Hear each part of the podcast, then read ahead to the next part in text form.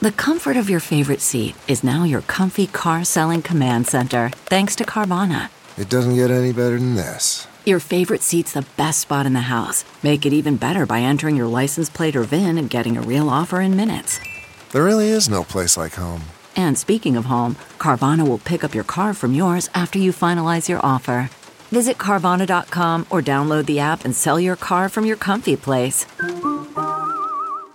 CarMax is putting peace of mind back in car shopping by putting you in the driver's seat to find a ride that's right for you. Because at CarMax, we believe you shouldn't just settle for a car, you should love your car. That's why every car we sell is CarMax certified quality so you can be sure with upfront pricing that's the same for every customer. So don't settle. Find love at first drive and start shopping now at CarMax.com. CarMax, the way car buying should be. Fill her up. You're listening to the Gas Digital Network. We need to roll back the state. We spy on all of our own citizens. Our prisons are flooded with nonviolent drug offenders. If you want to know who America's next enemy is, look at who we're funding right now. Every single one of these problems are a result of government being way too big.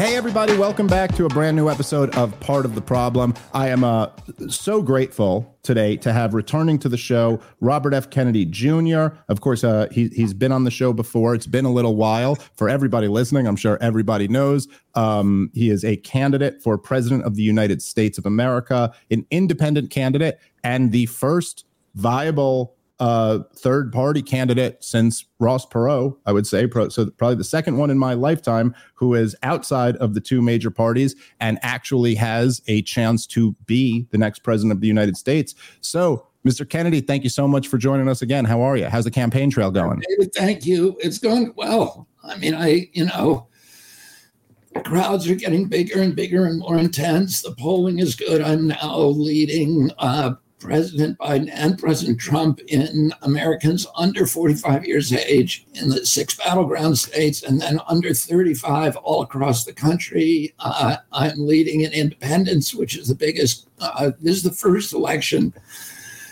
in American history where uh, where independents is the biggest voting bloc, and um, and then I'm uh, we're in a three way tie with Hispanic votes. I'm polling at 24%. And I think it was the Quinnipiac poll, which puts me only 10 points from victory because all I need is 34 theoretically uh, to win the election because it's winner take all.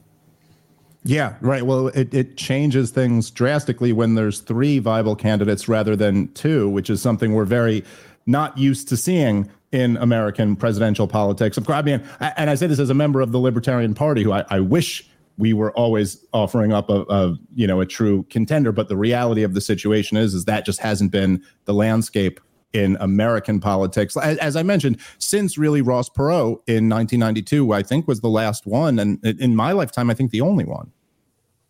Yeah and then why I heard that you were going to uh, be the candidate for the Libertarian Party, which would have been very exciting. I'm glad I'm not running against you. That would be very formidable. You'd be the most formidable opponent I have. But uh, what happened? Well, th- well, thank you, sir. I appreciate that. Yes, there were, there were. I was considering it for a period of time. There were a lot of people in the Libertarian Party who wanted me to run. Ultimately, it just came down to kind of uh, family decisions. I have two very little kids, and it just seemed like a little bit too much for me to to take on right now. Um, we went through a lot of things. My my son had some serious health problems. Um, all better now. He's doing great, but it was just a little bit a little bit too much of an undertaking for me in 2024. But maybe maybe in 2028 we'll we'll go head to head. Would you consider the vice presidency? Oh man what are you trying to do to me? You're going to offer me a vice presidency on a Kennedy ticket? That's dangerous. I might end up being president or something like that. I've uh, actually that probably it'd probably be good insurance for you because I'm no LBJ. I don't think they want to get you out of the way. Exactly why I want you. so that's it. You want me as your uh, life insurance program? Okay. All right. You're you know worst, what? Well played. Worst version of myself that nobody's going to want. Yeah. Okay. Well, there, there you go. Okay. So I'll, you know what? I might, in, in that case, I might consider it. But you got to give me something like my my task has to be something very simple that I don't have to leave home from or, or home for or something like that. Um. So I don't know. Or I could be. Listen. Where here's where we agree. I'll I'll be in charge of your Ukrainian policy. So I'll I'll take that role. Good. All right. So, all right. Well, I want to, uh, first off, I really want to say that I really appreciate you coming on. And I appreciate you coming on the first time, but even more so this time. Um, so, as you know, and everybody who who listens to to this show knows, I was um, extremely interested in in your campaign. Um, there there was a while there where I swear people listening to the show know uh, almost every other episode of this show it could have been called the Defending Bobby Kennedy podcast because it was almost like every week there'd be a new attack on you in in the media. And you know my producer and my co-host would be emailing me what are we going to talk about today? And I'd be like well they're lying about Bobby again so let's let's do a show about that. And your um your your opposition to uh, funding the proxy war in Ukraine, uh, uh, uh, in this insane proxy war of choice on Russia's border, um, and and especially just your deep knowledge of the history and what actually led to this conflict uh, uh, was just nothing short of heroic. Your criticism of the COVID regime and the COVID vaccine and the pharmaceutical industrial complex and the deep state and the neoconservative war machine all all of them I, I find to be nothing short of heroic. I am, however, deeply disappointed and and frankly kind of dumbfounded by your position on Israel's war in Gaza. And I now I tweeted something to this effect, and uh, you reached out to me immediately afterward and said you'd like to come on the show and and discuss it. So that I I have nothing but respect for. I think that's a truly noble um, r- response, and so I'm grateful that you you've come on here. Uh, let's talk about this a little bit, and and maybe I can understand where you're coming from better. Um, maybe there's something that I'm missing. Let me start by asking you this: We are now, as a direct result of, of this conflict, we have Biden launching bombing campaigns against the Houthis. We've had three Americans who were just killed in Jordan. And the big topic on discussion right now is how Biden is going to respond. Of course, all of the hawks, which still permeate our political class, are all calling for war in Iran. Um, what do you have you changed your position at all on this? Does the threat of a wider war uh, give you pause on kind of the blank check support for Israel's war in Gaza, or are you still steadfast in we must support them till the end? No, I mean, uh, you know, let me let me give some context. First of all, you know, I am, uh, I am, I, I think people who uh, that criticism of Israel is fair, and I encourage people to do that. It's a democracy, and you know, I'm not a fan of, of Bibi Netanyahu's. I'm a long-term critic of his. I think what happens in the East and everywhere is that the the zealots on both sides, the militarists on both sides, feed on each other, and that they have a symbiotic relationship with each other, and that everything they do to uh, to escalate the, the violence and the hatred actually empowers their uh, their uh, partner on the other side. And I think Netanyahu uh, is in this very perverse partnership with Hamas. Uh, I'm a opponent of the Likud. I was a, a vocal uh, protester against the so-called judicial reforms in Israel last summer. 20% of the people in Israel know, came out onto the street, one of the biggest demonstrations in the history of that nation. It has the, the best judiciary, the most humane judiciary in the world. You know, I'm a, a lawyer and a constitutional lawyer, and uh, I know there is no judiciary in the world that has taken the positions that the courageous positions that Israel's Supreme Court. By the way, there are Palestinians on that court and as there are Palestinians at every level of the of the Israeli judiciary. Um, I oppose the settlements in the West Bank. Uh, they're illegal under Israeli law and they're illegal under international law. And um, and I and I'm generally opposed to wars. I'm not, you know, I think there are just wars. Very few of the wars that we have fought, particularly in the last century, have been just. I would say World War II is alone in that category. I, you know, my grandfather vigorously opposed World War One and was and lost a lot of his friendships during that period. And my uncle John Kennedy felt the same way. We should have never gotten involved in that war. And I feel the same way that that was a war of choice. Um, uh, World War II was not. It was a just war, in my view. Uh, we were attacked at Pearl Harbor and we responded by declaring war on the Japanese and their allies uh, in the Axis power.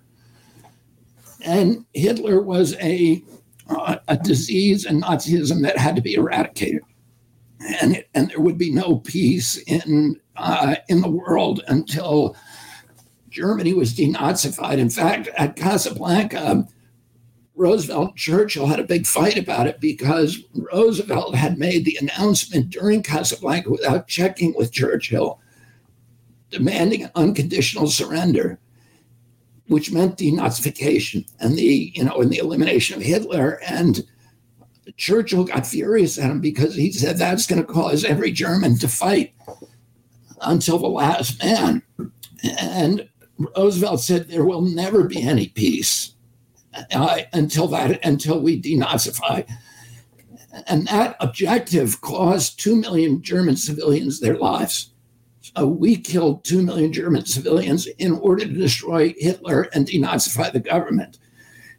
And as a result of that, we did the same thing in Japan. We had mass destruction of civilians, including you know bombs, uh, atomic bombs on their cities, which you can argue. A lot of people argue we should not have done. And I think that those arguments have a lot of merit.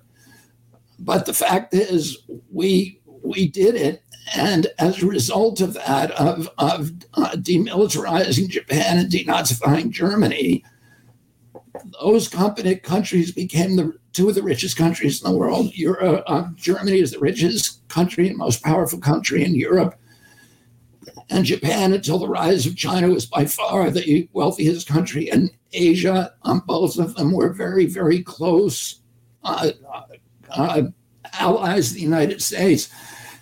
They shared our values. They were friends to a long. They've been long-term friends with us, but it required at the outset that we, um, you know, that we make that profound sacrifice, which included the, you know, the butchery of millions of people who were innocent. Oh, I see Gaza in the same way, Dave. I, I, am pro Palestinian. I want the best for the Palestinian people. I believe in a two state solution, with, which Netanyahu does not. I believe that the Palestinians, you know, I have great friendships among the Palestinians. And, and by the way, I'll say this a Palestinian pled guilty to the murder of my father. Mm-hmm. And there was a lot of evidence that he had killed my father. He was certainly part of the ambush that killed my father.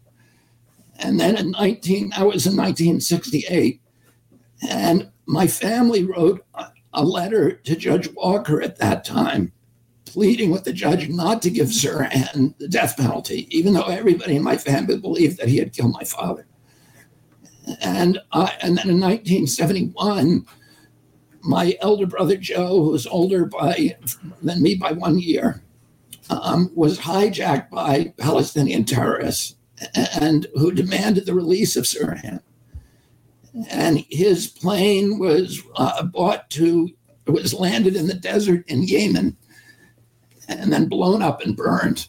And luckily, my brother was released.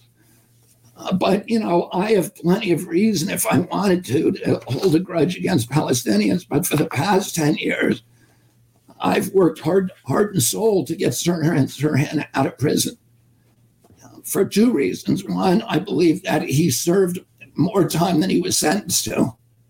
And that he, uh, you know, he served the, the, the, the parole board. Let, let's put it this way: the parole board has said that he should be released. That he posed no threat, and the other is, you know, the evidence that I found that um, uh, that the bullets that he fired, although he did fire bullets at my father, the, those were not the ones that killed my dad. Oh, you know, I believe in justice for whoever it is, and I've worked. You know, I've been to Ramallah, I've been to the West Bank, I have friends in Gaza. I've met with the Palestinian Authority leadership. I've met with Palestinians all over. In fact, one of my groups, the Jordan Riverkeeper, it was the only group in Israel that had Palestinians on its board, uh, Jordanians and Israeli Jews. Oh, you know, I understand the issues that affect the Palestinians. I want them to live lives of happiness, prosperity, dignity, and freedom and sovereignty.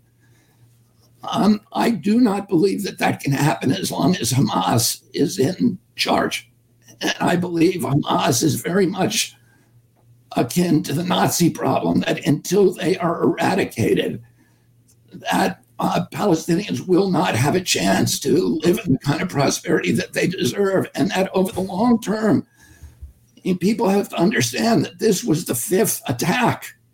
So every every previous attack was ended with a ceasefire, and every one of those ceasefires Um, Hamas used to rearm, to regroup, to rehoist its banner, and then to attack Israel again. Oh, okay. All right, guys, let's take a moment and thank our sponsor for today's show, which is Survival Gear BSO pre made bug out bags that offer easy grab and go options for families. They offer access to survival training and courses from the most qualified schools in the United States. They give you the ability to talk to certified instructors about gear questions to guide you in the right direction. And they're proud to say that Survival Gear BSO is an American owned and operated business tried and trusted product lines with over 800 products from top brands in the industry, and they have custom orders for military, corporate, school, and outdoor groups. So, Find your way through the wilderness and visit Survival Gear BSO today. Survivalgear.us. That is the website, survivalgear.us, and make sure to use the promo code problem20.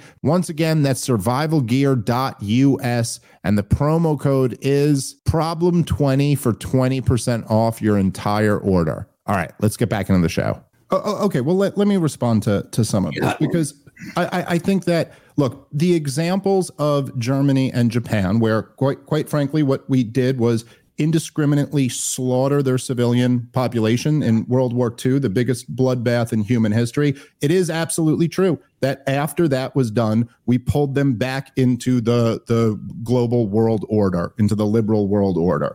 Um, and that, listen, despite we could get out, we could spend three hours talking about World War II, but I will say, okay, that is quite an accomplishment. It's also the accomplishment that almost every hawk and every neocon looks to as an example for why this is going to work and why we can go overthrow this government, why we can go start a war here. Believe, as we all know, and you yourself know as well as anyone, this was used over and over again for the justification of the war in Iraq. And of course, back then, Saddam Hussein was Hitler, uh, Muammar Gaddafi was Hitler, Bashar al Assad was Hitler. I, I got to say, the comparison between. And, and, and hold, Dave, on, let me, hold on, let me just let me just finish this. All those wars. Uh, yes, I, I know you did, which is why I'm so dumbfounded about your position on this one. To compare the Nazi problem to the Hamas problem, the Nazis ruled from France to Poland. They had almost all of Europe taken over and were then going after England and Russia. Hamas doesn't even rule Gaza. They're the toughest gang in an Israeli prison. So to to compare these two as if there there's any I, I mean I just there there the anywhere near the same threat to the civilized world is just the, the comparison falls uh, immediately. And, and on top of that, you know, if you want to say that, well, we want the Palestinians to live these great lives, and the reason they can't do that is because of Hamas, well, that certainly doesn't seem to be the reason in the West Bank. And the, the, the Palestinians have since 1967 lived under totalitarianism And it's just totally inexcusable. There's there's just no justification for it. Israel won a war in 1967. They what I, I'm glad you admitted that the settlements are illegal under international law. It's also illegal under international law to gain territory through war. Israel gained the West Bank and Gaza through war. They have no, absolutely no legal claim on these territories and, and no moral claim on these territories for that matter either. There, there's just there's nothing there. And they've held them since 1967. Now, yes, it is true that the resistance movements against them have taken some ugly forms, and Hamas, who of course, as you also know well, has been supported and propped up by Israel throughout the years. Um, yes, they've grown into a, a very ugly terrorist group, and what they did on October 7th was horrible. But the obvious answer here is that we need to, and it's certainly the um, an American president's perspective should be that we need to be encouraging the peace process here. I mean, you talk about we, we have to eradicate Hamas. Okay, so U.S. officials, as of right now, they estimate that about 20% of Hamas has been eradicated. Right now, 50% of the homes in Gaza have been destroyed. So what are we going to do? Destroy all of them? Do, do we honestly think? I mean, this is it's it's almost like you're doing insurgent math here, like General McChrystal warned against. So what do you think? We'll just destroy all of Gaza, and then we won't have to deal with this Hamas problem anymore. Although what you've already seen right now from the Houthis, from Hezbollah, from Iran, from from uh, everybody in this region, you're seeing. Oh, and of course, Shiite-controlled Iraq. Thank you, George W. Bush, and uh, Shiite-controlled Syria. Um, you know the we're, you're only going to drum up more hatred. I think this is the worst move for the security of the Israeli people of any of the available options. Okay, so all of those arguments sound good. So let me deconstruct them. Mm-hmm. Uh, first of all, I was not comparing uh, the Hamas, uh, the threat of Hamas as a global threat to the Nazis. That's not where they're similar where they're similar is that it's an ideology driven conflict that's not territorial and has no negotiating position. It's a it's a it's a group that is committed to the genocide of all Jews, not only in Israel but all over the world, and that is uh, committed to the annihilation of Israel, and and that has in its covenant uh, the a prohibition against against even negotiating with Israel, except as a ruse. So they, their covenant says that's a violation, it's a sin against Islamic law to even negotiate with Israel. So I, you know, I mean, the, the big question I have, I would have for you, but and I'll ask it at the end is how what is your path to peace? Is it you know the people who are who are demanding a temporary a, a an unconditional ceasefire are leaving the hostages there. They're leaving hamas is firing hundreds of missiles a day onto tel aviv. People say that gaza is one of the most densely populated places in the world. That's not true. Tel aviv has twice the population density and they're firing hundreds of missiles a day how is Israel supposed to stop that? They fired 30,000 missiles between 2006 and October 7th, and they fired 10,500 since October 7th. What other nation in the world would put up with that? With a neighbor firing missiles onto their civilian population after declaring that they intend to annihilate the nation and to kill all of its citizens. Now, um, you said that you made a statement that is absolutely incorrect, which is that you cannot claim that under international law, um, it's illegal to claim territory. And you won a war. No, to acquire territory through war. If you are fighting a defensive war, it is absolutely legal. And there are, I can name you a hundred precedents. Take land that was used to launch a war against you and that is strategically important to your country. After Germany, after Germans attacked us, do you think we broke up Germany? Yes, we did. We removed the Sudetenland. We gave it to Czechoslovakia. We broke up the entire Ottoman Empire, which was our, and we took all of it, 100% of their territory, and we gave it the people we invented new. We, Yeah, yeah, yeah. Hold on, you're talking about minute, before, wait a but minute. you're talking Let me before international law. After World War One, we we created 22 new nations. After World War II, we created 122. Yes, but as you but as you know, sir, maps, uh, cutting up territory, slicing and dicing, and we did that because international law allows, particularly when you're fighting a defensive war, to claim strategic land that was used against you. okay, let me just let, let me just war. So, Uh, uh, okay. let me just respond to a couple things there because as you know sir if you're talking about world war one well this is before all of these international laws were put into effect which were a, a- response to world war ii so that is a little about after World War II. Yes, I mean, yes, but I'm, I'm just saying, as far as the portion of World War One goes, there's that. But number two is your claim that the 1967 war was a defensive war, and therefore it's okay because look, the Menachem. 1967 war. Yes, Well, then I would say, yeah, the 1967 war was a defensive war because Israel made clear, and the and Egypt understood this, that closing the straits was an existential threat to Israel.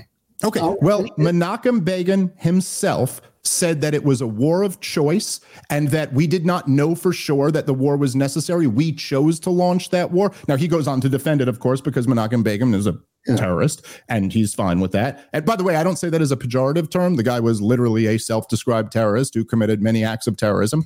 Um, but I'm sorry, pre creation of Israel, not just the post creation of Israel. Um, and he's the founder of the Likud party. Um, uh, but even like the the hard most hardcore Zionists like uh, Ben Shapiro or Dennis Prager, all they all refer to it as a preemptive war. Look, I don't even necessarily Well, yeah, care it was whether preemptive. It was preemptive because it, Egypt announced that it was going to close the straits, and and Israel knew that if they did that, and they didn't attack Egypt's air force while it was still on the ground, that Israel would be destroyed. So they made a, a choice against an existential threat. By okay, so way, so let's say the they're way, David, by the way, I by the way, put this in context of the 48 war.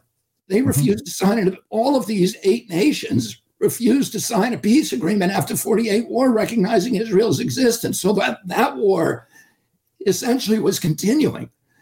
And it continued again. There was another preemptive war by the Arabs But- alone, surprise war in 1973.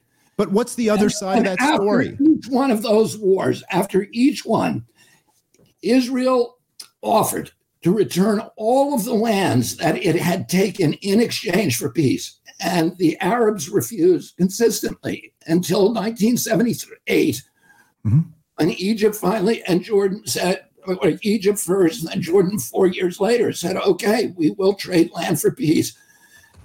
And they did it. But the Palestinians have never done that. Oh, oh well, okay, They've hold on. offered it again and again. They've been offered the pre 67 borders in 2001 by Ehud Barak and by Olmert in 2008. They were ret- uh, the the return of all of their land in exchange for peace. And, and Mahmoud Abbas refused to utter the words that Israel has a right to exist as a Jewish nation. He would not say those words. And in 2001, Yasser Arafat walked away from what you know Prince Bandar called heartbreaking concessions. And you listen, you're It's shaking your true. head because you have a different view of history. But here, here's the thing: is if you read the article that Bassem Eid did this week in Newsweek, who's the leading human rights activist in the West Bank. His chronicle of history is identical to what I just told you. So, and he is an Arab Palestinian lover and activist.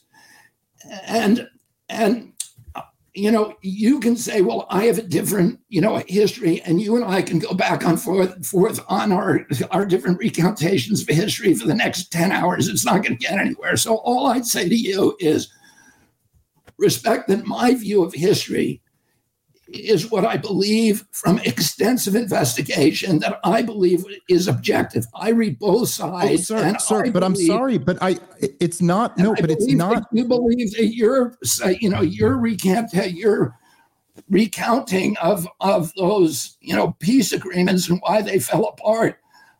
I can show you chapter and verse about that supports my position on it. And you Uh, can uh, show me, you know, quotes from my Menachem Begin that disagree. but this is like but this is but but sir this is almost like if somebody was saying that um you know because as as we discussed last time we were on the podcast the whole history of the run up to this this war in ukraine. And if somebody is just saying like no none of that's true. Nato never encroached on vladimir putin. They were never talking about bringing ukraine into into nato. It was just that vladimir putin wants to reconstruct the soviet union. And they can say well i have my history and you have yours but i'm sorry. There's like no this there's right. an objective reality to this. well, well let me just history, I'm happy well, to well, sit here well. Look. I'll just go through a little bit and and just very quickly to some of the stuff that you just said right there. Right. So there is obviously, I, I, and I don't know why I, I see this a lot. Look, I'm not against giving the pro-Israeli side of this also, um, but it just seems like we're. Com- Whenever I hear you talk about this, you're ignoring the whole other half of it. Like just talking about how in 1948, these other Arab nations wouldn't agree to recognize Israel. It's like, yeah, but why is that? Like, what happened throughout 1947 and 1948? Look, the UN partition, the General Assembly in the United Nations had no authority to create nations.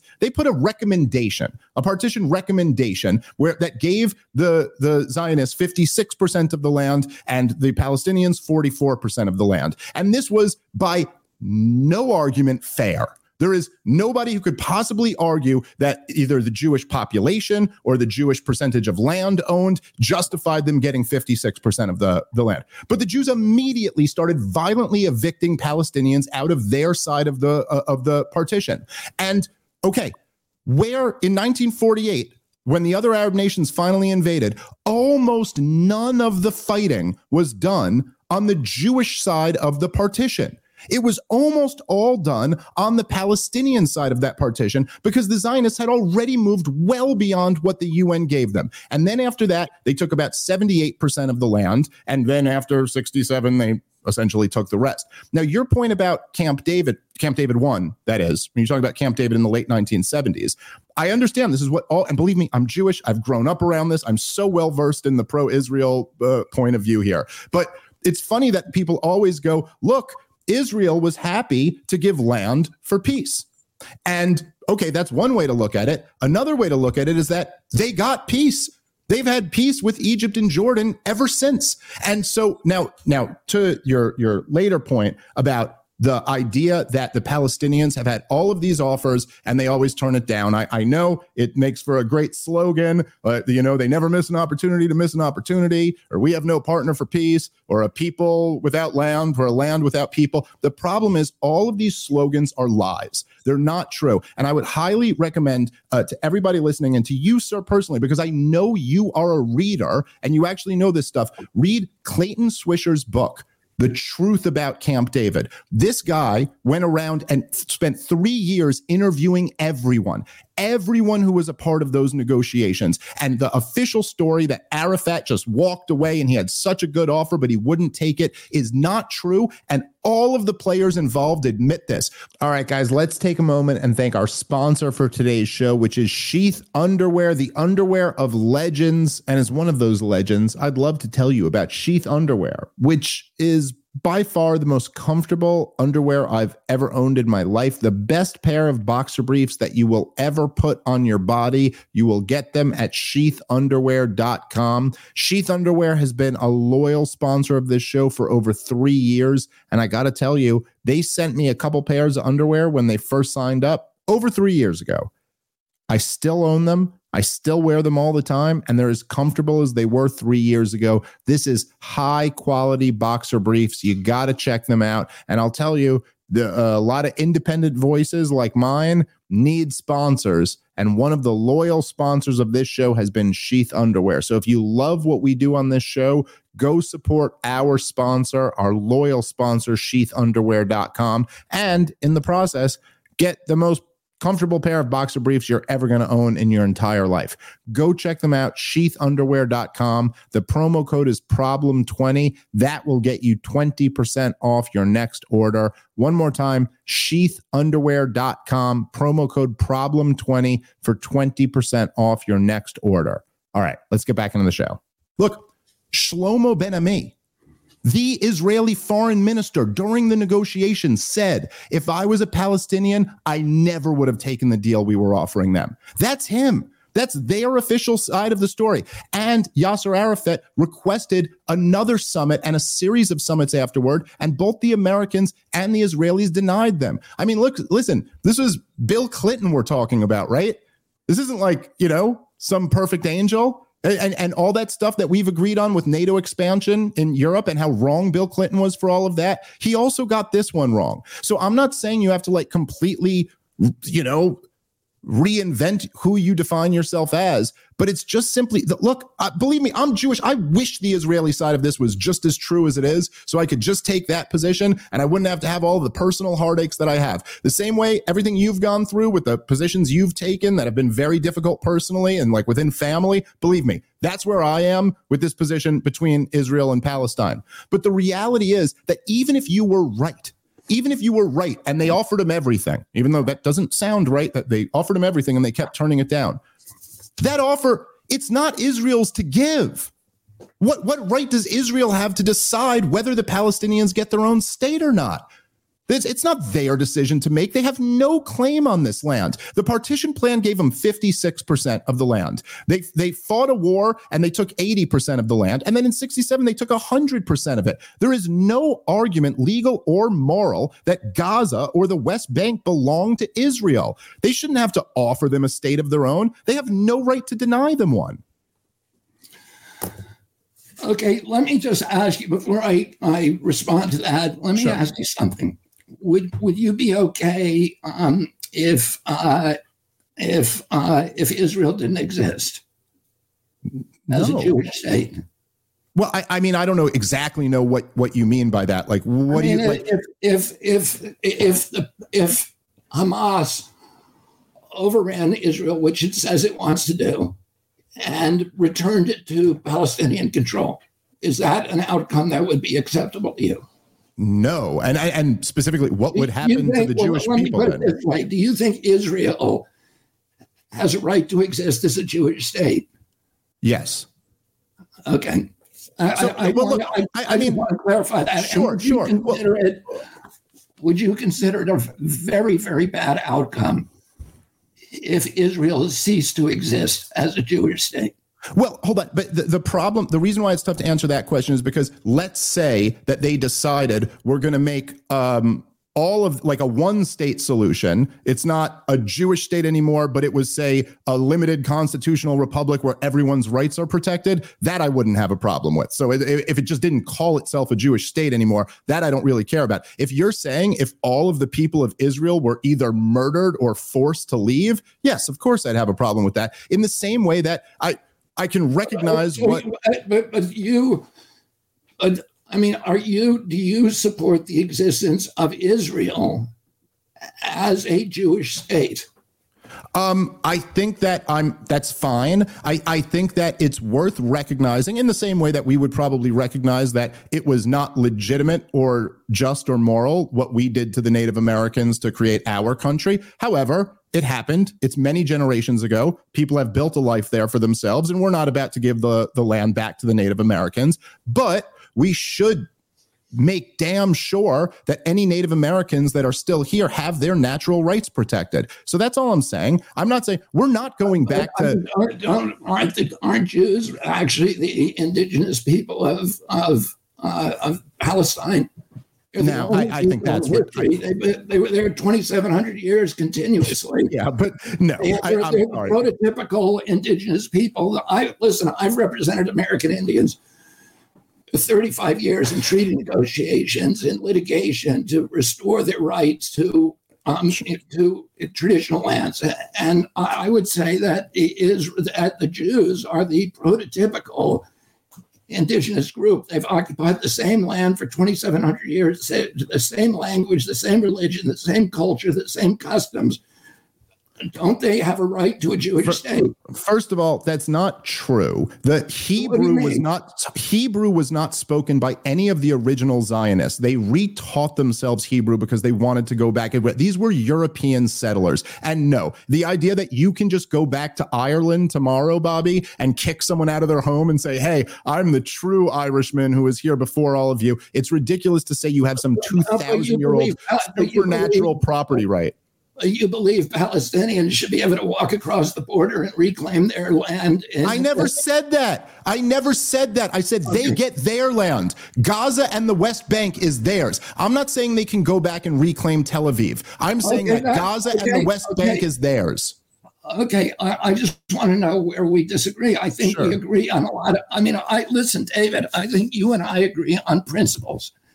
That the the, the issues here are, you know, are really these clashing for narratives of history. And what I would say to you, you know, and I've looked at this as an attorney, like I look at everything, I break it down into facts. And so let me let me say a couple of things in response. First of all, the, the the birth certificate for Israel is as good as any nation in the world.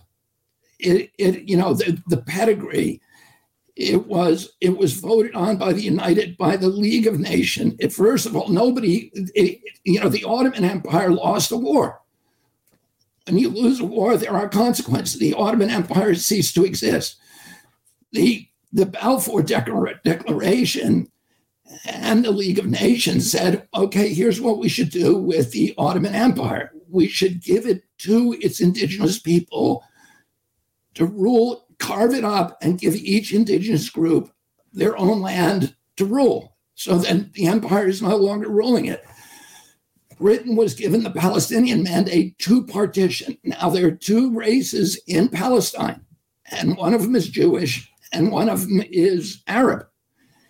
There's actually Christians too, and the Christians were given their own country, which is Lebanon. So that was carved out, and oh, you know of uh, of the you know of the Ottoman man- mandate. Lebanon was given out, given to Jew- to Christians. Jordan, which was four fifths of Palestine, four fifths was given to the Palestinians and the Hashemites as a Islamic state, as a officially Muslim state. Israel was created from a tiny, tiny sliver as a officially Jewish state. Israel, by the way, there are 27 states in the region that all have official religions. There's 41 countries in the world that have official religions. There are Muslim countries, there are Buddhist countries, there are Hindu countries, there are Christian countries officially, and those countries all have rules that are that diminish the rights of minority religions. Israel is one of 28 nations in the Middle East. 27 of those nations have an official religion. Israel is the only country that doesn't. Yeah, Israel's a Western Israel country, and you're talking about third world countries. Sure, Israel but, total freedom of religion. Now, but these just seem like It- talking points. it- I'm not. I'm not arguing the- any of that. well, well, no, because you're saying the the the state of Israel, you're questioning its existence, and nobody does that No, no, Bobby. I feel like listen. I feel like you're prepared to argue with somebody else, and this is not what I'm saying. What I'm saying, Oh, you can. you did, no, you dragged us into this, David. Come on. No, I didn't You- say. I don't say. I don't have an issue with them you being. said- you made this. You made this foundational assertion, which is that Israel's birth was illegitimate. No, that no, that's not what I said. What I said was that Israel's birth involved forcibly kicking people out of their homes Well, so by the hundreds of thousands. That's not. That's But- not. But, but, It's a. but It's a historical uh, fact. Hey, David, Pakistan was born the same year. Yes, I grant. I grant you. I'm not even making that. Okay, fine. Four million people moved from Pakistan. Four million people that moved from India. Oh, you know, and that Greece and Turkey, the same thing happened. Czechoslovakia. Sure, so it's the way of the world. It's horrible, but it's the way of the world. But listen, Right. And, and by the way, in, in November of this year, 176,000 Afghans were expelled from, from Pakistan. Nobody it didn't make a ripple. They were legally there, and they were just suddenly expelled.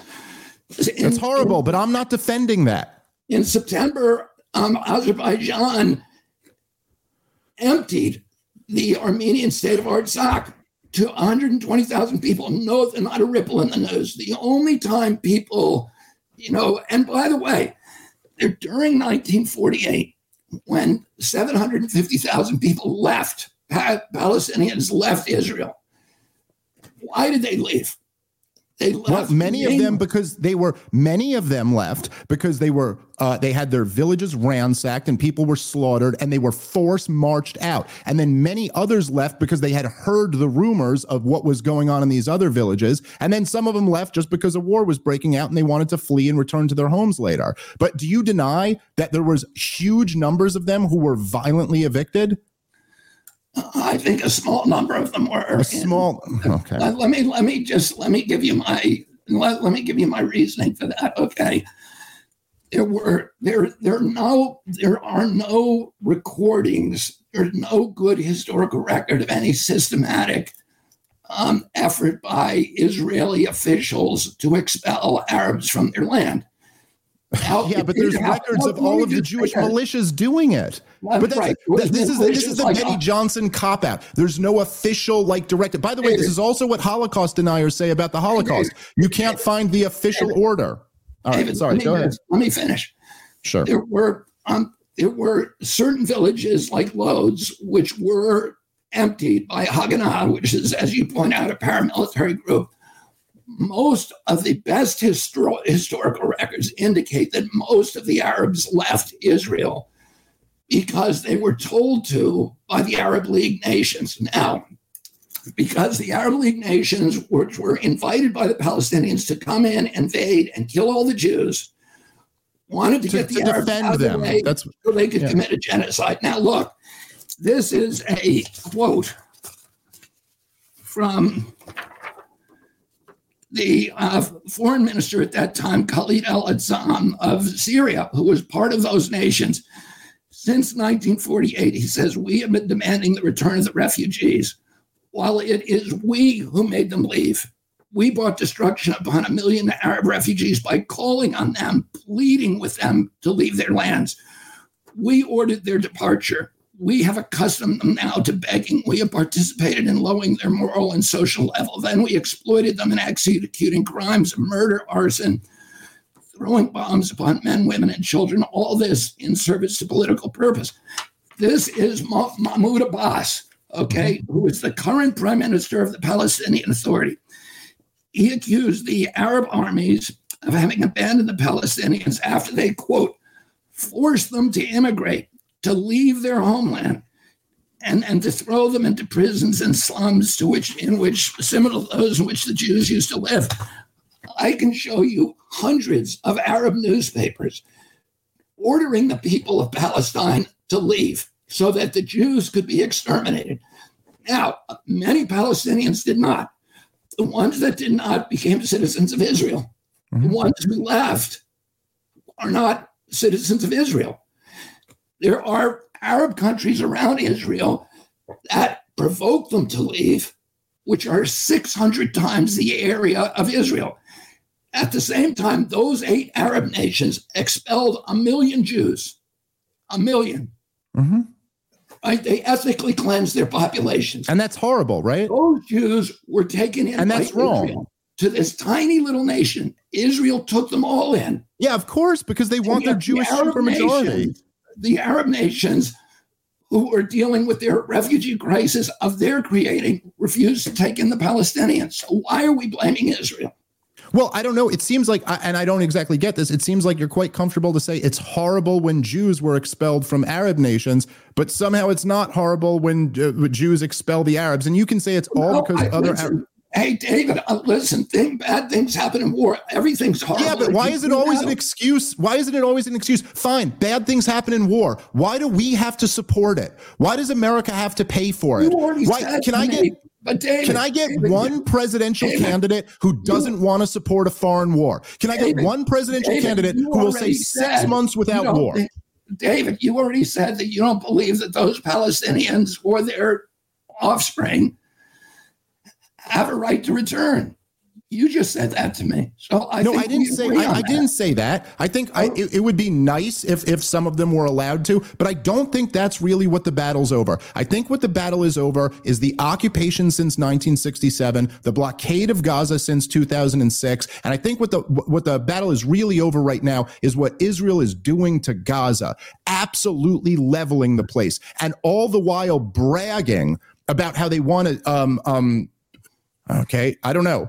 They want to move the population. Well, Netanyahu is going, and, and, I know you can say you're a critic of Netanyahu, but you support Israel. But at the same time, it's like the guy is the longest serving prime minister and the current prime minister of the country. So if you're supporting the country, you kind of are supporting, at least to some degree, what he's doing right now. And it is unconscionable. It, it is the, the worst humanitarian catastrophe in the world right now. And the idea that you, who are supposed to be the anti neocon, anti war presidential candidate, are immediately on October 7th, before we even had an investigation, before we even knew what happened there, you immediately say, what basically you said everything they say about Ukraine. You said it was an unprovoked attack. Which, like, come on, give me a break. An attack from Gaza against Israel is unprovoked. And then you said, we have to support them in whatever it takes. Well, look, sir, we're watching it right now. This is whatever it takes just women and children dying under rubble. Every day you can't go on social media without seeing another video of some baby dying. This is what we're supposed after the last 20 years of disastrous wars, we got to support the next one. I mean, sir, this is uh, this is like a biblical level of evil. And and why? Why should we as Americans have to fund this? Why should we have to give them a blank check? I'm sorry. It's been I mean, long enough. A lot of different issues. And can I now respond? Sure. Yeah, sure. Okay. First of all, the idea that Israel created the deprivation in Gaza is is nonsense. Israel left Gaza in 2006. It doesn't occupy Gaza. There is no occupation. It left them and said, you know, and it removed all the settlers so when Israel, you know, wants to make peace, it has shown its willingness to m- remove all the settlers. It even removed the graves of Jews who were there. So there's no Jews left in Gaza. It removed all the IDF from Gaza, and it said, and it gave Gaza. And not only that, it gave and it put them on the border. Uh, let, let, me just finish. Sure. It, Israel um, uh, offered to uh, to rebuild for free the port of Gaza to make it the Singapore of the West. So uh, Gaza should be one of the richest nations in the in the Mediterranean. It has miles of white sand beaches. It is, it's not a desert, it's an oasis. That's why the Philistines, who were from Greece, colonized it. Because it was it had rich agricultural lands. The Israelis had had built a very, very extensive irrigation system to irrigate that land they had put out of business all the illegal wells that were threatening the um, the the the water table with saltwater infiltration, and they built 4,000 hot houses, state of the art hot houses, and then donated them to the people of Gaza when they left as a gift to make Gaza completely food self sufficient. Uh, they then, the international aid community then poured in an unprecedented tsunami of cash to the people of Gaza. Oh, after World War II, we rebuilt Germany, we rebuilt all of the 17 nations of Europe with the Marshall Plan. We gave the people of Europe $48 per capita apiece. That's about $623 in 2023 dollars. We've given to Gaza, the international aid community, 8,600, so 13 times what we what we spent to rebuild Europe. And what's happened? Gaza, as you say, is an open air prison with 47% unemployment. Why is that? Is that the fault of Israel? No, it's the fault of uh, Hamas, which has taken that money, stolen it for its its leaders, Ismail Haniyeh who is the head of Hamas, is, according to Forbes, has a net worth of $5 billion.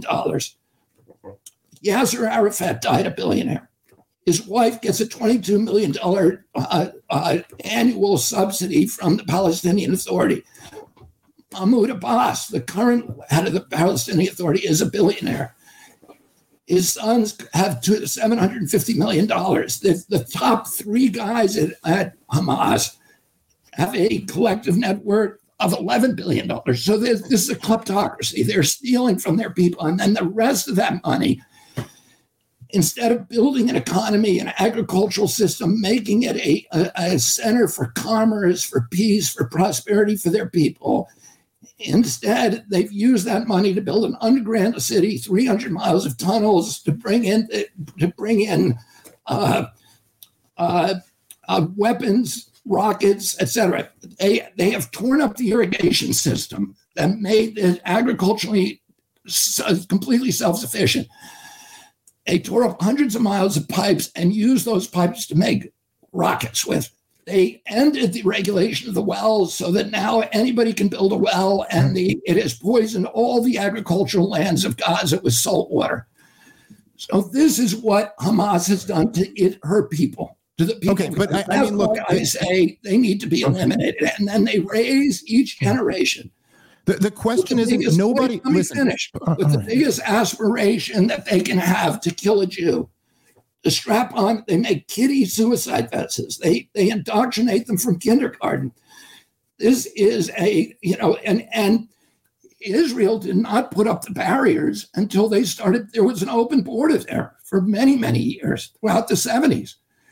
Israel only put up the wall when commandos started coming over and butchering Israelis. What So other you're talking about back when back when the IDF was occupying Gaza. You're saying they didn't have the wall up yet. Uh, okay. The the Well, asymmetry but- here. yeah, and the- but- the issue- what- but but- well, listen, hold, Hey, hold on, but hold on. You're talking.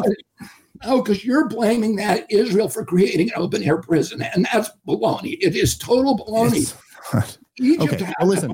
That. There's there's an asymmetry here because you're talking to me about how bad Hamas is, and like, yes, I agree, Hamas is a very bad organization, but I'm also not standing here arguing that Hamas is doing a great job and that we America better fund Hamas No, in some aggressive. in- hold you on. made an assertion. No, no, no. I'll you, I'll I'll go back let- to this. It's not But let's just agree It's that that not an assertion assertion. made not true. no. What assertion have I made that's not true? You Listen, Israel turned Gaza into an open air prison. No, I'm not saying they turn. Yes, it is. And look, the the reason why international why, human why, why don't you blame Egypt? Egypt has a border with. If there was I no, do. I What? blame Egypt too. no, I never heard you. I've never heard you blame Egypt. All right, well, you just heard me. You just heard me right here. Okay. Well, you just heard me. That, that's fine that you've never heard me. I've been highly critical of uh, Egypt, and I think we should cut off foreign aid to them as well. But the fact is that I am not sitting here arguing that we ought to support Hamas financially in their aggressive war towards the people of Israel. But you are arguing that we ought to financially support Israel in their war against the people of Gaza. So, the yes, the reason why international human rights uh, uh, groups like uh, Human Rights Watch, like Amnesty International, said that the occupation never ended in 2005 is because, as um, uh, um, as Sheldon Richman put it, essentially they had all of the prison guards leave the prison and surround the prison, and then they went, "Look, we freed all the people in the prison." Surround, David, they can't surround the prison. They don't own own the land around the prison. Okay, so nine tenths. So nine tenths of the prison. in Sorry, my my mistake. not- They control nine tenths of the borders Right, around it. They control the sea space. door, They control the airspace. They control the water. They control the electricity. They control. They control all of the telecommunications. I mean, like, but I just don't understand why Hey, you. David, here, here, let's go through each one of those. Why does it? Why does Israel control the water? They control the water because there's plenty of water in Gaza, and they have desal plants all over Gaza, Mm-hmm. so they got plenty of water. Why does Israel uh, uh, control the water? It doesn't control the water. It has nine percent of the water, which it gives as a gift. Right. So oh, oh, hold on. Hold on. gift to the Bobby, Bobby, very quickly, because I don't want to go too long here. If they don't control the water, how was it on October 8th they turned the water off? they turned their part of the water off. Hamas turned most 90% of the water off. Yeah. They can't turn right. the water off, David. The water is locally manufactured in desal plants. Israel has no control over there. Hamas turned them off because Hamas didn't Hamas wanted to use the fuel, the, the million liters of fuel that they have in their tunnels to send rockets onto Israel rather than power their diesel plant and give water to their people. They did the same thing. They hoarded the food. They stopped their people from getting international aid. Israel was making that aid available to them and they refused to give it to them. Israel just said, we're not going to send it to the parts where we're fighting. And no nation in the world would do that, David. And has, have you ever heard of a country and while they are fighting and there's rockets being fired over their head at their own people, that they would go in and feed the warriors who are fighting against them? Who would do that? I, I don't know, but you know, I've never, I haven't heard of a Western country in modern times who's occupied territory since 1967 either. I mean, I don't know what is the Uh, example that David, fits that. David, So yes, rockets get fired back at you Hey, from that area. Hey, David. Like, okay, okay, let's look at this history. In 1948, Israel won Gaza. They occupied it. And what did they do? At the end of the war, they gave it back to Egypt. Give it to Egypt. Yeah. then they then they and and Egypt used Gaza to to attack Israel with. So they were sending you know Mujahideen over from Gaza mm-hmm. to make attack commando attacks on Israel. So Israel took Gaza again. They had a right under international law because it was used strategically against them to annex it. Did they? No. They said we don't want it. They tried to give it back to Egypt. Then in 1973, Egypt, they, they signed the Camp David Accords, and Egypt and Israel again said, You can have Gaza, we'll give it to you. And Egypt said, No, we'll take the Sinai. We won't, we don't want Gaza, it's your problem. Again and again, Israel has tried to return Gaza. And then 2005, it said, We don't, we're gonna get walk out. We're gonna give them the keys. We don't want it. Then what did they do?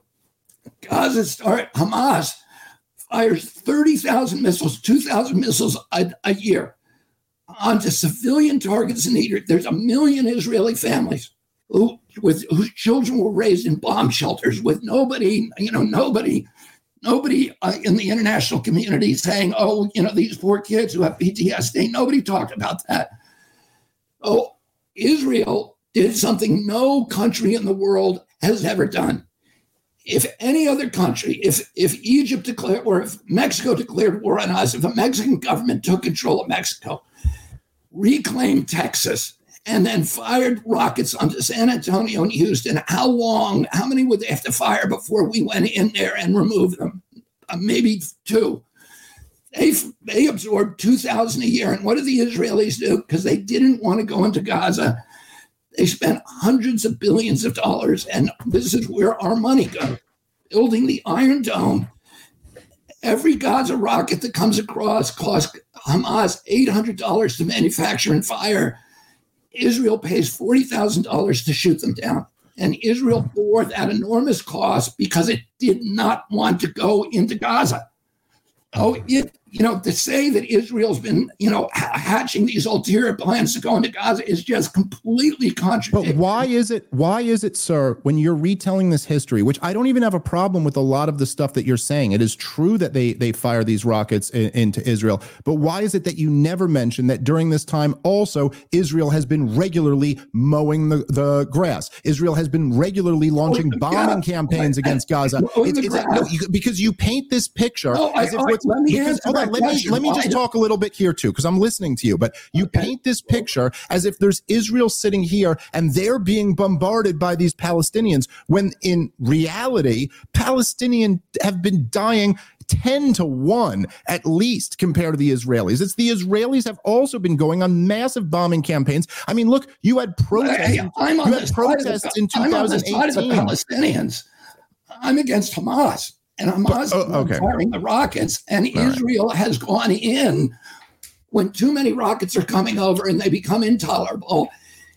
Israel goes in and and removes them, and that's what's called mowing the grass. What other nation, David? No, that's just just no. tell me one nation in the world, one nation that would not do that. One nation That would absorb two thousand rockets a year from an enemy. Yes, okay, again, sir. But again, so tell me what nation or what group of people would stand being occupied since 1967? They're 1967? not occupied, David. Okay, They're is the West Bank occupied. is the West Bank occupied? yeah, the West Bank, and you know why the West Bank is occupied? It's also justified, right? It's No, no, the West Bank is not occupied to protect Israel. Israel, the West Bank is occupied to protect the Palestinian Authority. Because if the Israelis left the West Bank, Mahmoud Abbas would be overthrown overnight, and who would be in charge of with the West Bank? Hamas. Is Yeah, that well, well, is that sure. you an acceptable outcome? No, but I don't think the status quo is an acceptable outcome Okay, either. but then that's why. Okay, I think we both agree now. Neither of them are acceptable outcomes. So, how do we get to an acceptable outcome? That's what I think you and I can agree on. How well, it's sure not. It's sure not. It's sure not this war that you're supporting, sir. Uh, Well, this sure ain't the way. This is the road to Okay, and disaster. let's talk about that, David. What are your ideas for how you get the hostages back? Okay. Well, I think first off, if your goal rockets? if your goal is getting the hostages the hostages back, my God, Israel has destroyed fifty percent or something sixty percent of the residential buildings there. It's quite possible that the hostages have been killed already by this war. So if you wanted to get the hostages back, what you should have done is start negotiating. That would have been the plan. And in fact, they did get some of the hostages back by negotiating. They've gotten none of them back by dropping what- these bombs, and and, do they've likely think- killed a whole bunch of them. That's the truth. What, what do you think the nego- what what does Hamas want? Hamas has said what it wants is, you know, the end of Israel. Well, that, I mean, at different times they've said that. At certain points, they've also said that they would accept 1967 borders. So it would have been great if Israel had taken them up on that when they said it. Um, Well, they, listen, let me just ask you. Listen, take them let me ask you this. in like 2008 and 2001, and they refused. All right, guys, let's take a moment and thank our sponsor for today's show, which is ZBiotics. Z Biotics pre alcohol probiotic is the world's first genetically engineered probiotic. It was invented by PhD scientists to tackle rough mornings after drinking. So here's how it works when you drink, alcohol gets converted into a toxic byproduct in the gut. It's this byproduct and not dehydration that's to blame for your rough next morning.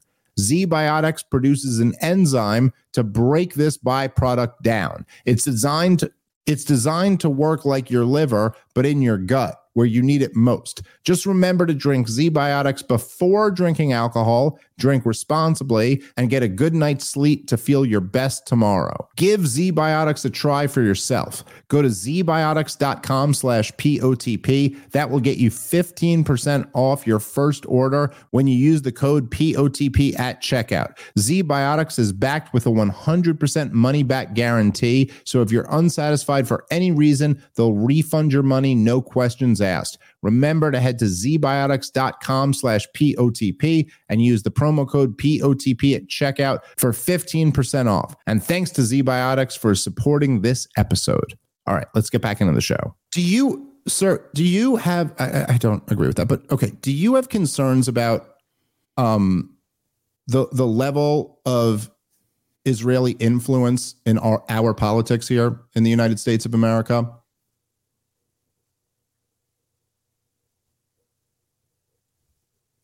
I, I don't know. I mean, I I don't know. Uh, I just I'm not you know I'm not a politician in political office, so I don't see much of that. So you don't I- think like so so in after uh You know, 9/11 I mean, listen, I think uh, listen, I think everybody has um you know that, that, that there's so many malevolent influences on Capitol Hill. And they include many nations and they include many, you know, corporate entities. Oh, and I, you know, I want to have a real democracy in our country where you Yeah. get the money out of politics and the influence out of politics. That's what I would like, and have publicly funded elections. Oh, I don't think anybody, but do I think the Israelis have more influence than others? I, I David, I believe uh, in the, you know, in supporting Israel that it's important for the United States. And you and I can disagree on that. I believe, and I believe our aid to Israel of $4 billion a year is designed to keep the peace over there. Sir, Oh, you you've been such a critic and such an effective critic. You've been you've been such an effective critic of the neoconservatives. I, I am a critic of the neoconservatives. Yes, I know that's what I just said. But you know that the, these two issues are so like intertwined. And I know you know that because I know you know this stuff. But look, uh, Well, the, the report I mean, David, again, I was for. I, you know, I I would vote for World War II. Right? I would not vote for any other war. The neocons vote for every war. I, you're voting for I this led war. the opposition to the Afghan war, to the Iraq war, to Panama. Oh, okay, fine. But listen, Vietnam. I was okay, fine, but this is all I'm saying. Vietnam. So I, you know, all, Okay, these wars. But I'm just saying, I don't want to live in a world where it. I think it would be bad for our country. It would be bad for the world. To eliminate the only democracy in the Middle Well- East, the well, only I mean, yeah, there. they're- freedom. They're not really a democracy if you include the West Bank in there, are they? I mean, you can say they're not occupying. Israel wants to give the West Bank Okay. back. All they're asking oh. for is a recognition, which no Palestinian official has ever Fine. made. Fine. Let me just. recognition that Israel has a right to exist as a Jewish state. That's all they wanted. Okay. Well, you add in a Jewish state. Yasser Arafat recognized the right to exist under 1967. Not borders. as a But- Jewish state. Oh, oh, now it has to be said as a Jewish state too. Okay, fine. Of We'll just course. okay, fine. Uh, okay. Um, so I mean, if, if I we recognize unreasonable about that- if that? you want to say the danger of Israel not existing, I think actually the current course, which you've pledged to support as president, is probably the biggest risk to Israel not existing. but the point I was making before, I- the I point I was making before, let me just finish. Let me just finish my point, and then I'll give you the last word. Okay. Okay. The point I was making before is that look, uh, um, it- you talk about being a sharp critic of these neoconservatives, and if you go read the the letter "A Clean Break," which was written by uh, Richard Perle and uh, David Wurmser, okay, and this is what outlined in 1996 the desire to fight the war in Iraq, and you know who that was written to, right? It wasn't written to Yeah, Bill it, was Clinton. it was a PNAC document. Well, no, um, but specifically a clean break was written to Benjamin Netanyahu. This is they're very much all involved. And look, sir, at- why are you trying to connect me to Benjamin Netanyahu? I'm not trying to like connect the- you. I don't Because like he's the neocons. Because he's the prime like minister of the country who you're pledging to fund their war. So of course I have to bring up who he is. I'm saying Benjamin Netanyahu, the man who you are saying, who you said as president, you will support his war until the end, give him everything they need. He has been since the 1990s lying to the American people, saying Iran is five years away from developing a nuclear weapon. Do you not have any misgivings about supporting someone in a foreign government who is lying the American people into a war which he wants us to fight, not them? It's not Israel who's going to be fighting a war with Iran. It's the young men in our- country. Okay, let me let me just before we um, before we end, let me clarify Okay. a couple things. One is I don't like Benjamin Netanyahu. I don't like the neocons. I don't want to be lumped in with them. On I, I, I there's 80% of the Israeli public is now against Netanyahu. But 90% of them support the action in uh, in Gaza as necessary to eliminate Hamas. Now, do I think that the action in Gaza could end up in the destruction of Israel, lead to a chain of events that ended up in the destruction of Israel? Do I worry about that? Yes. Do I worry that it could end up in a chain of events that could walk the world into World War III? Yes. I absolutely believe that. Do I believe that it is a good choice? No. Do I believe that it is the best option available? Yes, because I don't I think that kicking this down the road again because the the the, the now the the demonstration of, of strength that Hamas showed on October 7th where you know 3000 air sea land with rockets backpack missile systems and the equipment that they're now receiving from Iran and North Korea makes them a existential threat to Israel. And when they come back the next time, that you know they're perfectly willing to have a ceasefire, of course. And they'll use that to rearm. They're going to increase their prestige around the world because you know the world admires them for that October seventh attack. What? And if you ask me, what I would have done as president, it's not what would have happened now. What I would have done is I would have first of all I'd end the the Ukraine war so that we can talk directly to Putin. I bring Xi in, I bring Putin in, I bring Sisi in from Egypt, I bring Erdogan in from Turkey. And I'd say this war is not in any of our interests. The, the Chinese and the Russians don't want to, uh, you know, they don't want fundamentalist Islam conquering the Mideast and controlling the oil fields. They don't want that ultimately. We have a community of interest if the Security Council the day after October 7th, on October 8th, had condemned Hamas and had demanded the prosecution of their leadership for war crimes, and if if we then had pressured Qatar to arrest Ismail Haniyeh and Erdogan to arrest the leaders that are hiding in Ankara and brought them up to the World Court, then I think we'd be in a different world. What we did instead is we isolated Israel and we left them alone to solve the problem. And the only option they have, Dave, for solving this problem is very limited uh, military option. And it would be my job as president to make sure this never happened. Make sure that they had other options rather than the military, but we Yeah. don't have anybody in the White House today who who you know who understands even how to begin that process. They're still living in a bipolar world where you know the America is superpower. Everybody's got to do what we say, and they will not go and reach out to other leaders and say, "Let's convene and solve this problem together in ways where we can find common ground with each other." And I think that that is necessary now. And that you know it, it is tragic where we are but i don't and the reason i posted that post on october 7th because i knew what was going to happen. I knew the world was going to turn against israel immediately and that you know and that even the biden administration would and that israel needed somebody so that it in the world so it does not feel isolated so that it feels there's other options other than military options i believe that our military aid to Israel actually advances the cause of peace. It allows them to maintain the Iron Dome, which, uh, which gives them the option of not going to war. We were able to use our military uh, donations to them, which, by the way, are no donation, as you know. They come back here, 100% of it comes back here to U.S. weapons manufacturers. But Oh, great. I'm not saying that's a good thing. They're wonderful. Well, don't, don't pull. I'm just saying that, that, that that's what it is. And the um, but we were able to leverage that aid to Israel to stop them from going into Lebanon after Hezbollah, to, to stop Netanyahu from doing that. And I think that's a good use of that power. Agreed. I think that they, you know, U.S. now. Look, I want to withdraw. There's 800 bases abroad. I want to withdraw from from 90 percent of them. But the last ones that I would leave are that, you know, what I've always said that my job as president is going to be arm America to the teeth around its borders, so make ourselves too expensive to ever invade.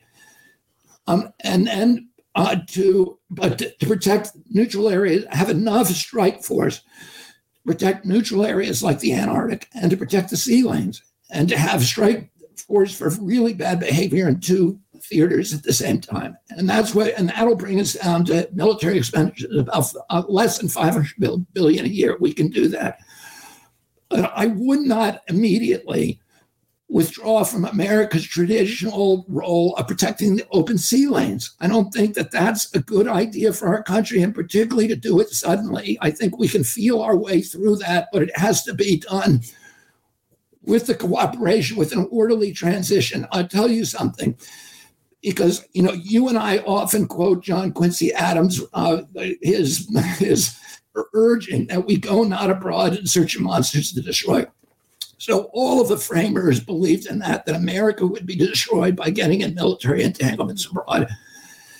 And but you know, when the Barbary pirates started attacking American shipping, Jefferson, who was the most adamant of all the framers against the U.S. Navy, um, you know, send an emissary over there to say, "Why are you doing this? We are a you know anti-colonial nation. We we're in the same position as you are." And and the uh, and the uh, the prince told him, "We don't care. We're just going to take all your shipping for because we want the money."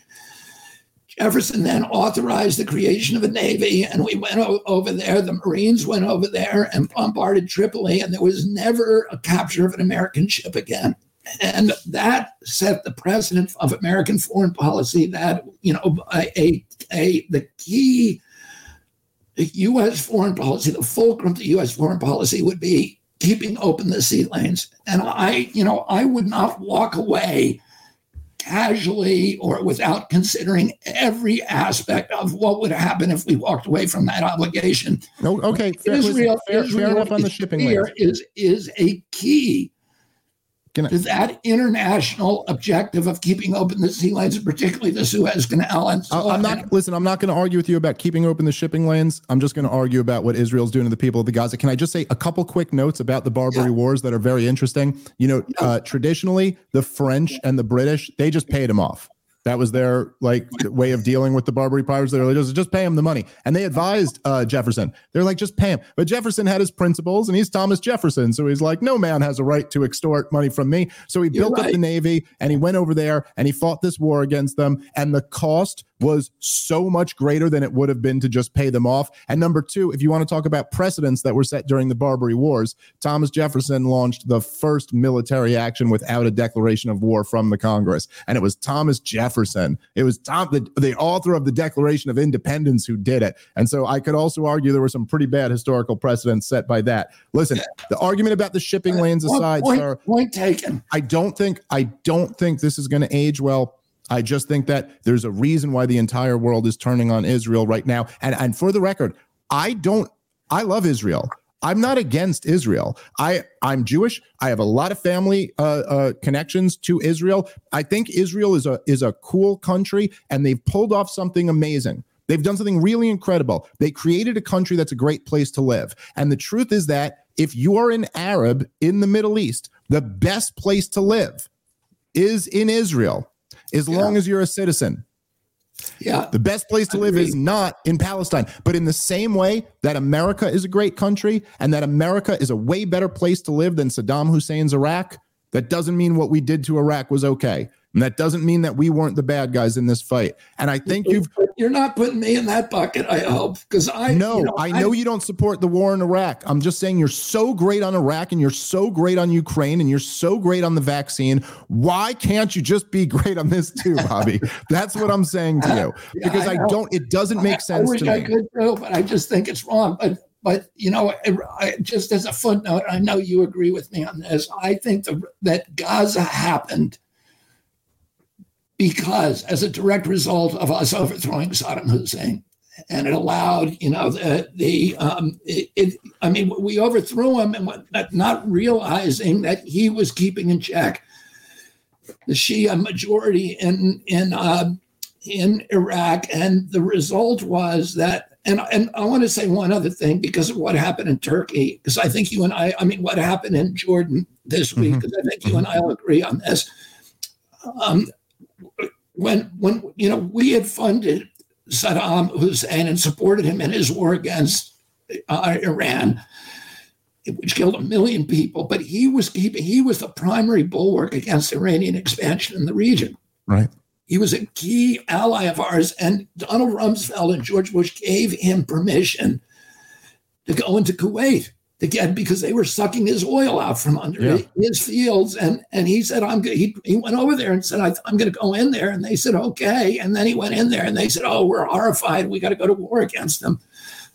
We destroyed him, and we created ISIS. ISIS was the the Sunnis who were with Saddam who were fighting the Shias and now are thrown out of their own country. So we now have this, I think it is a catastrophic uh, tactical decision. We've put these bases in Syria and Iraq. Iraq wants us out. They voted, the parliament voted us to get out. And they and we threatened that if we, if they make us leave, that we will not give them their the, the dollars that were paid by, the, by their oil money that are being held by the Fed. And then um, we had to replace Saddam Hussein as the bulwark with U.S. military.